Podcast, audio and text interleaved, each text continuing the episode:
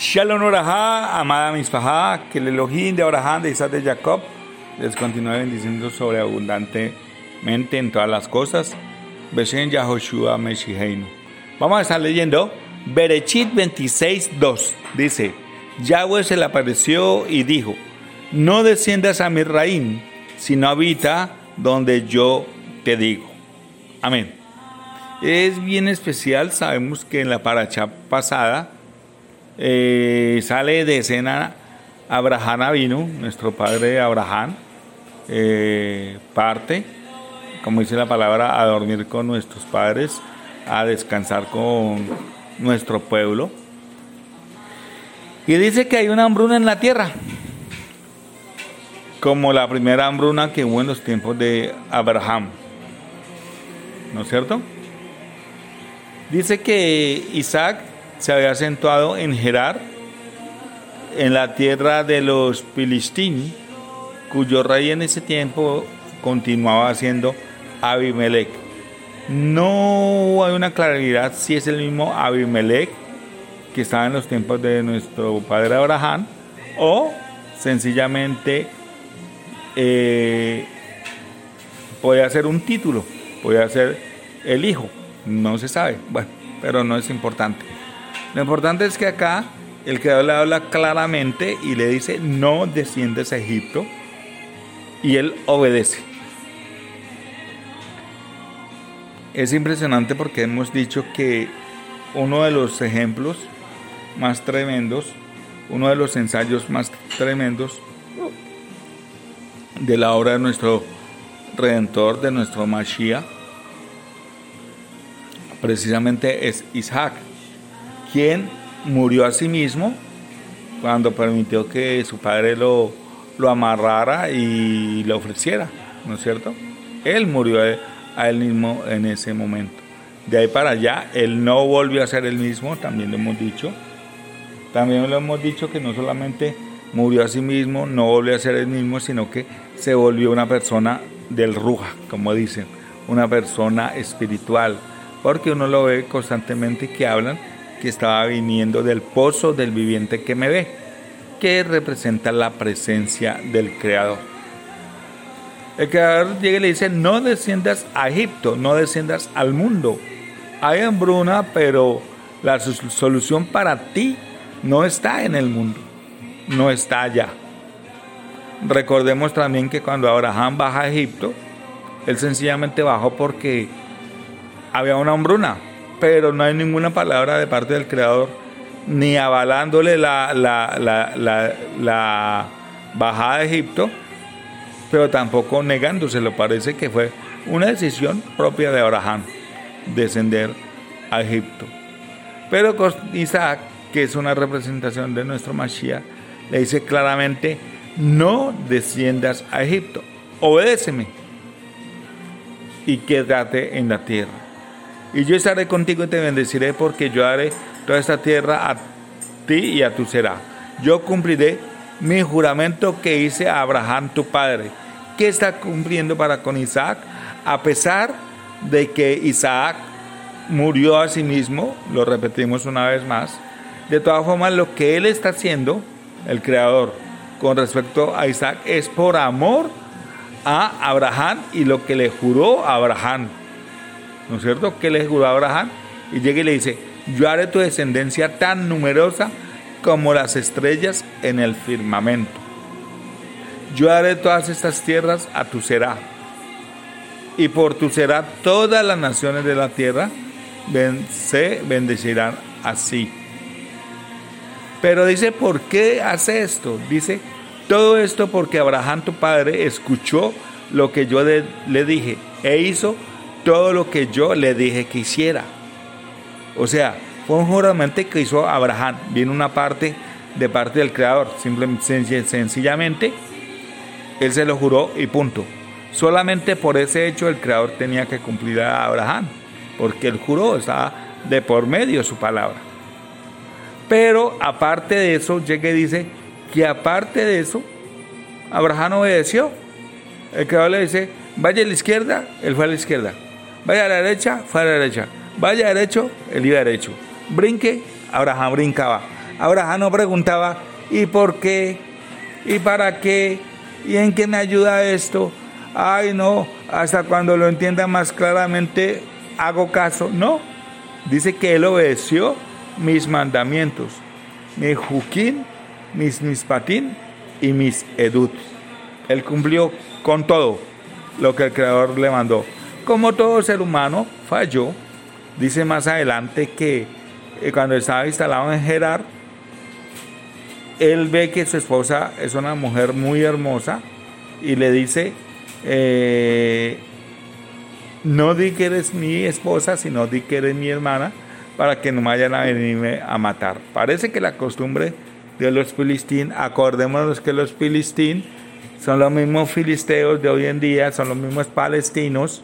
Ojo, no es raro el comportamiento, sigue siendo el mismo. ¿ah?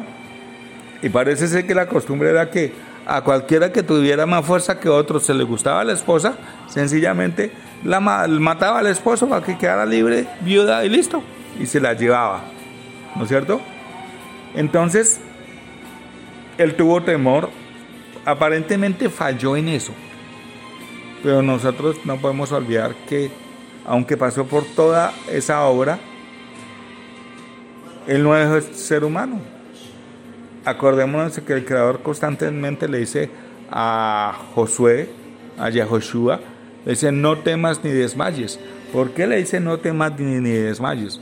Porque Josué tendía a tener temor y a desmayarse. Hay cosas eh, que son normales a causa de la carne, ¿no es cierto? Son normales en nuestras vidas. Una cosa es tener miedo y otra cosa permanecer en miedo. Una cosa es tener eh, pánico, por alguna cosa en un momentico, un susto, y otra cosa vivir aterrado. Es normal eso. ¿Mm? A él le pasó. Eh, Isaac Abinu no fue la excepción.